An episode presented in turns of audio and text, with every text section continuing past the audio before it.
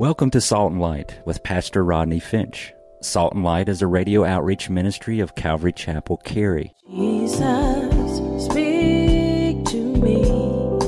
Open your word and reveal your heart to me. Salt and Light is a series of verse by verse studies through the Bible, focusing on its practical application to our everyday lives. Salt and Light is recorded live at Calvary Chapel, Cary in Apex, North Carolina. Stay tuned. At the end of the program, we will give you information on how to contact us, so be sure to have a pen and paper ready. Today, Pastor Rodney will be teaching from the book of Exodus, chapter 5. So grab your Bibles and follow along. Now, with today's teaching, here's Pastor Rodney. The Bible says that God is the same yesterday, today, and how long, saints? Forever. That means this that the God in the Old Testament is the same God in the New Testament. That does also mean that the God in the Old Testament is not a God of wrath and vengeful and judgmental and judging. The God in the Old Testament is also a God of grace. And the God in the New Testament is also a God of wrath and judgment and grace. We got to stop saying that. That's not right. It's not it's no different. Noah preached and God gave the people an opportunity to repent and they refused. And because they refused, God had to send judgment, the flood. All the way through scripture, no different. God is always a God of mercy, and God is always a God of grace. And so, and, and, a God of wrath and a God of judgment. And so we see that throughout all of Scripture. So Moses said, Let them go that they might go, notice in your Bibles, and have a feast. Look at it in your Bibles, that they might go and sacrifice in verse 3. You see that? Say amen if you see it. Amen. That they might go and sacrifice or that they might go and have a feast in the wilderness, or that they might go and worship.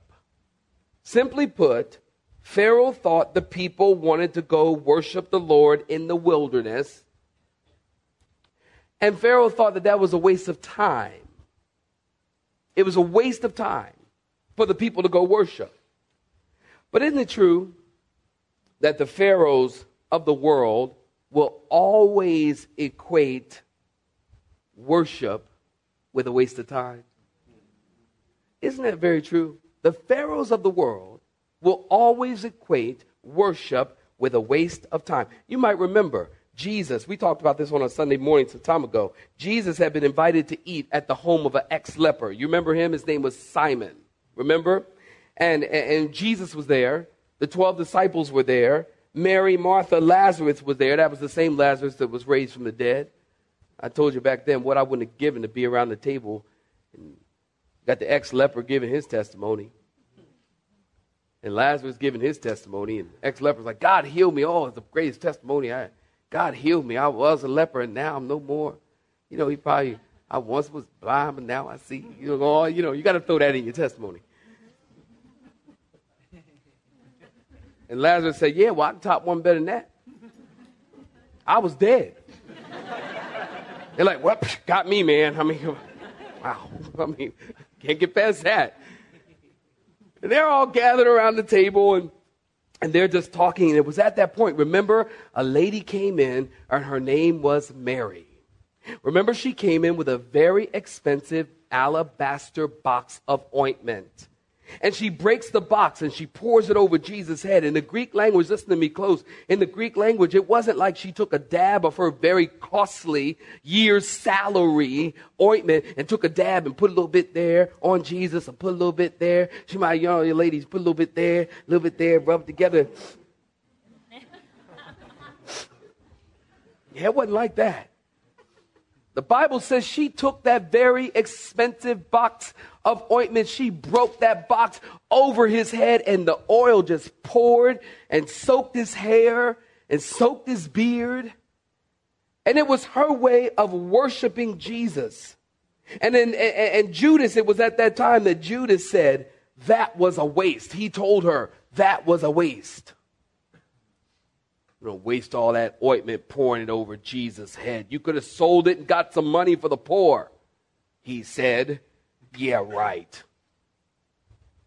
And in John's gospel, Jesus called Judas the son of perdition. The word perdition means waste. Judas said, Mary, that was a waste. Jesus said, Judas, you are a waste. Because it's never a waste to worship the Lord. Saints, it's never a waste to worship Jesus. Don't you remember the story in Luke chapter 10? Ma- Martha, she was busy. Mary was sitting at the feet of Jesus worshiping, and Martha got upset and she said, Jesus, tell, tell, tell Mary to get up and help me with lunch. And Jesus said, Martha, Martha.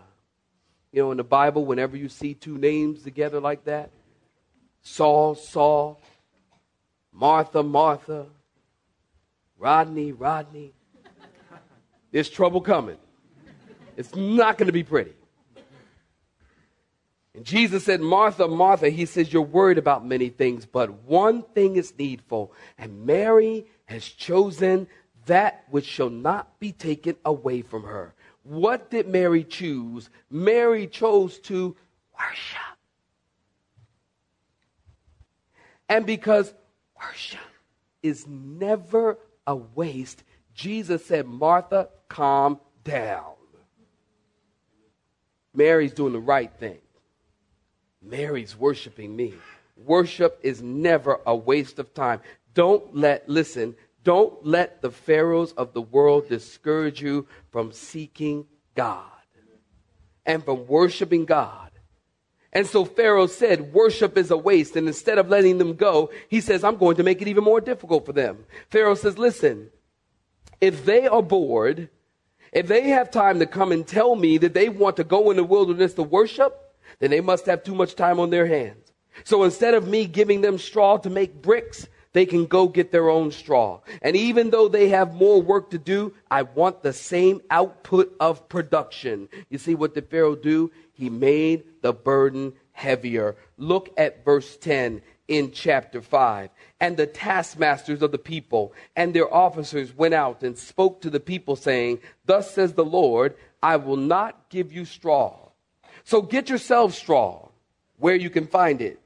Yet none of your work will be reduced. And so the people were scattered abroad throughout all the land of Egypt to gather stubble instead of straw. It's a lesser quality. And the taskmasters forced them to hurry, saying, Fulfill your work, your daily quota, as when there was straw. And also the officers of the children of Israel, whom Pharaoh's taskmasters had set over them, were beaten and were asked, Why have you not fulfilled your task in making brick, both yesterday and today, as before? Now, stop right there. Give me your attention. Here's something very, very interesting for you, archaeological people. It's very interesting that archaeologists, get this, have given testimony to the situation that we are reading about here in Exodus chapter 5. What do you mean, Rodney? Well, in the cities of Ramses and Pithom, remember them chapter 1? Ramses and Pithom. They have excavated, we now know, they have excavated large brick buildings. They have found, get this, on the lower levels of those buildings that the bricks are made with straw that have been finely cut and mixed up with mud and pitch. But as the building goes higher, on the higher levels in the building, the bricks are a lesser quality and they're made with stubble, just like the word says. And in some of those buildings at the very top, there's no stubble and there's no straw at all. At all. So these archaeological finds, an archaeological spade, shovel, is bearing testimony to the fact that what God's word said happened truly did happen. Because God's word is true. Amen, saints? That's why, no surprise. It's also interesting, get this, that someone did some calculating. And who are these people? I do not know. they say, whoever they are, they obviously have no life. But it is interesting. Get this. They did some calculating and discovered that the bricks used in constructing the pyramids would form a wall 10 feet high, 5 feet thick, and get this, and this wall would stretch from Los Angeles to New York. Unbelievable. So we're talking about a lot of bricks. And when they couldn't keep up with the production, these taskmasters, they beat them. Look at verse 15. Then the officers of the children of Israel came and they cried out to Pharaoh, saying, Why are you dealing with dealing thus with your servants? There's no straw given to your servants, and they say to us, Make brick. And indeed, your servants are beaten, but the fault is in your own people. But he said, Pharaoh said, You're idle, idle. Therefore you say, Let us go and sacrifice to the Lord. Therefore go now and work, for no straw shall be given you, yet you shall deliver the quota of bricks. And the officers of the children of Israel saw that they were in trouble after it was said, You shall not reduce any bricks from your daily quota. And so the children of Israel came to Moses and they said, This isn't fair. They're beating us and blaming us, and they aren't giving us straw and telling us we have to produce the same amount of bricks. We're willing to work, they said, but it isn't our fault. It's with your own people, they said. And the Pharaoh says, You're idle, you're idle. Or in other words, you're just being lazy. Go to work. Now, I want you to listen to me closely here. Listen close. In their beaten state, they went to Pharaoh to solve their problem. In their beaten state, they went to Pharaoh to solve their problem. Listen, big mistake. Big mistake. It's a big mistake. Why? Because in their beaten state, instead of going to the Pharaoh to solve the problem, they should have gone to the Lord. Don't you find it interesting? that they went to Pharaoh. And note this when they went to Pharaoh to find relief to solve their problem, they actually got in more bondage. Saints, listen, too often, as a pastor, I see Christians putting themselves in the same situation. Satan gives them grief, and the first thing they do is run to Satan versus running to God. Listen, maybe you're going through something. And this is why I want you to listen close. Maybe you're going through something. I don't know. Is it with your spouse? With your employer? With an employee? With a friend? With someone at church? Whatever it is that is the point of your grief, listen, don't run to the Pharaoh. Don't run to the world. Don't run to Dr. Phil. Please don't run to Oprah. That woman has given more bad counsel than I've ever heard. She's killing folks. High priestess of daytime talk. It's almost weirdness out there. You notice like an Oprahism. You know, Oprah religion. Oprah said it. What you gonna do? What Oprah said? Huh? Listen, Christian, I'm talking to Christians now. If you're not a Christian, you could probably go sleep right here. But but but but listen, I'm talking to Christians. Amen. Amen. I'm talking to Christians. If you know God and you love God and you are born again, when you have grief, when you have struggles, when you have difficulties in your life, it does not matter who it is, what it is, what the circumstances are. Do not go to the world. Go to God. What does that mean, Rodney? How does that flesh out? Practically, pray. Talk to God about it. Read the Word of God. Stay in fellowship. I see more Christians start going through stuff and stop coming to church. I don't understand that. Why is it why would you start going through things and stop coming to church? Here's what you do when you're going through things. That's when you come to church more. That's when you should always be in church. Come to church even when the church is locked. I mean, we just show up and you're like standing there. It's like, what are you doing? I'm, I'm, I'm coming to church. Oh, well, you must have a lot of grief, man. I mean, it's like two in the morning. What are you doing here? But come to church. Come to the house of the Lord. Don't go to the world. Because if you go to the world, you will find yourself disappointed. Watch this. And even in more bondage. That's what happened to them. They went to Pharaoh and they found themselves even in further bondage. And that's exactly what happens when Christians go to the world for counsel. They find themselves in further bondage. Listen, saints, it's always a mistake to go to man. Why? Because the Lord is the only one who understands.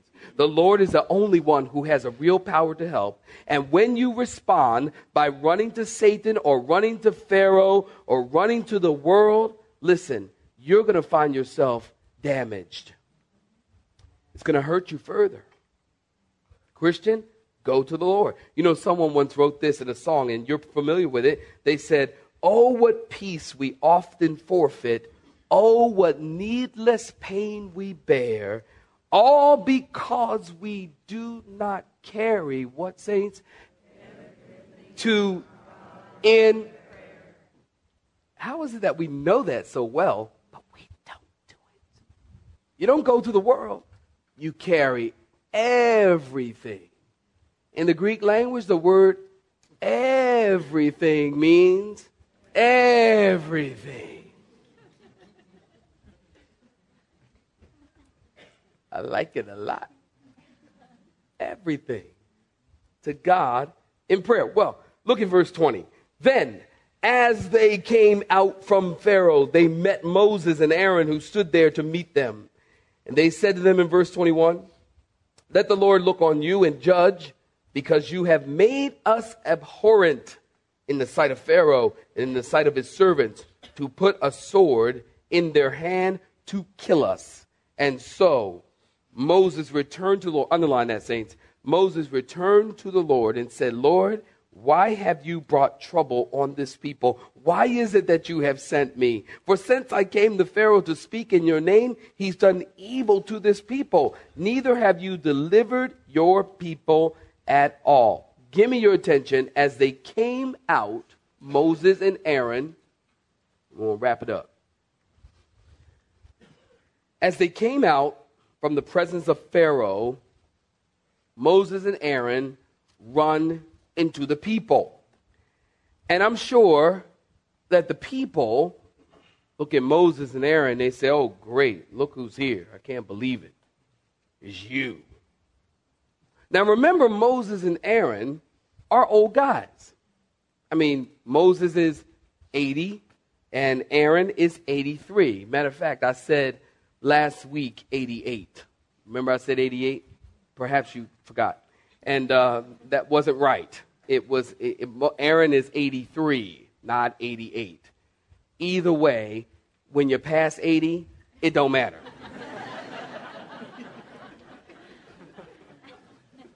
Say amen. It don't matter. John, it don't matter. You past 80, you just, yo. I mean, that's, what can you say? So these guys are standing there. Now notice the text. These guys are standing there and they're yelling at Moses and Aaron. And they says, listen, thanks a lot, Mo. You made us stink before the Pharaoh. Abhorrent. You made us stink. They said, we're just fine. We were just fine until you came along. They said, we were happy slaves. Wait a minute. happy slaves? No one's a happy slave. And isn't it amazing how quickly we forget how unhappy we were in the world? It's amazing to me how quickly our memories are so short. I mean, you become a Christian. Oh man, this Christian thing ain't working out. I was, you know, I had more fun in the world. I had more fun with. I remember I used to go to happy hour, buffalo wings, and cheese sticks. In happy hour, boy, it sure was fun. Which I've never seen anybody happy at happy hour. Happy hour's not happy. You know why they call it happy hour? They should call it sad hour.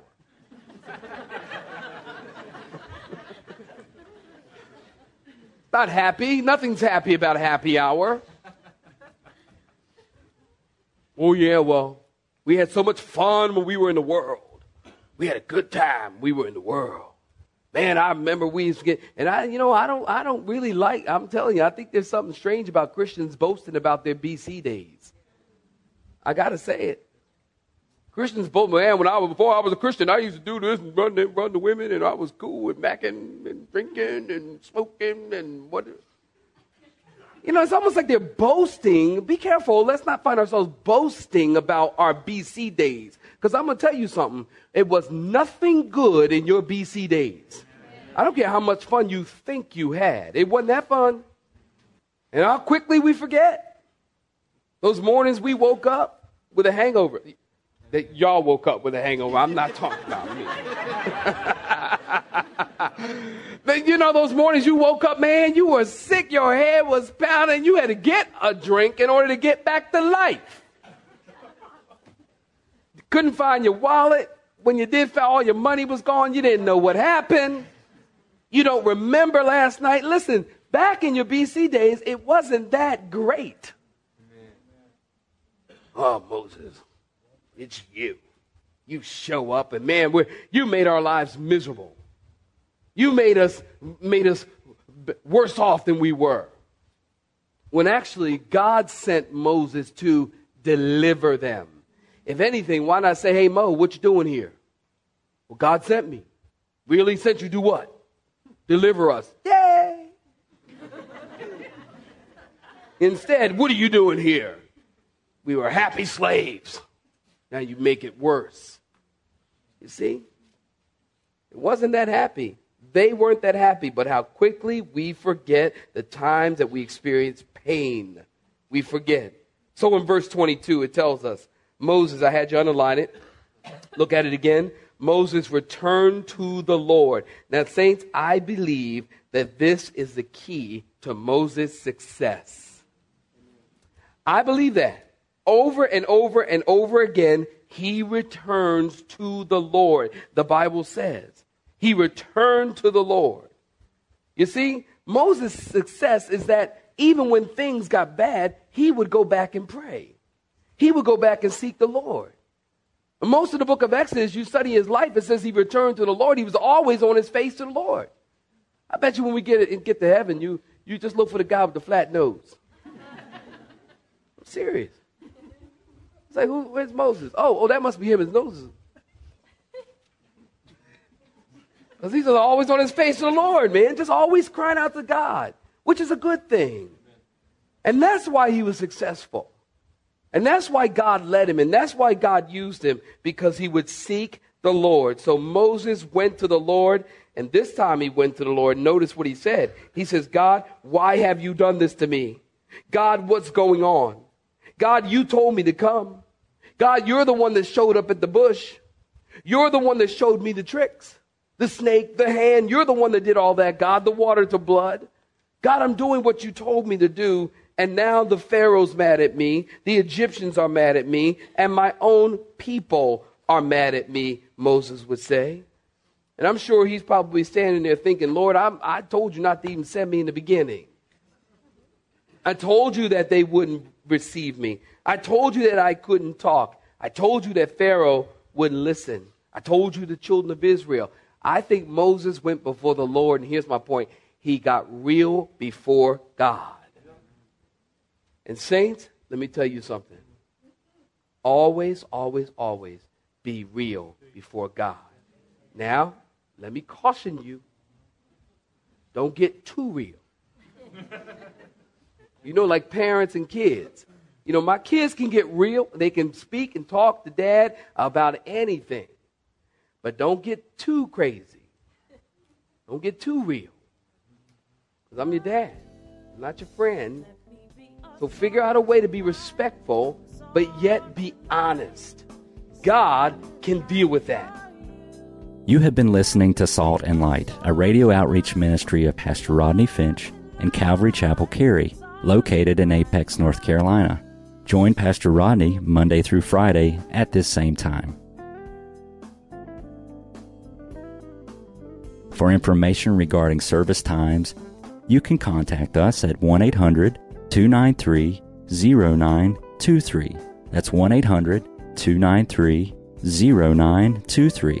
You may listen to today's broadcast in its entirety by visiting the media library on our website at cccary.org.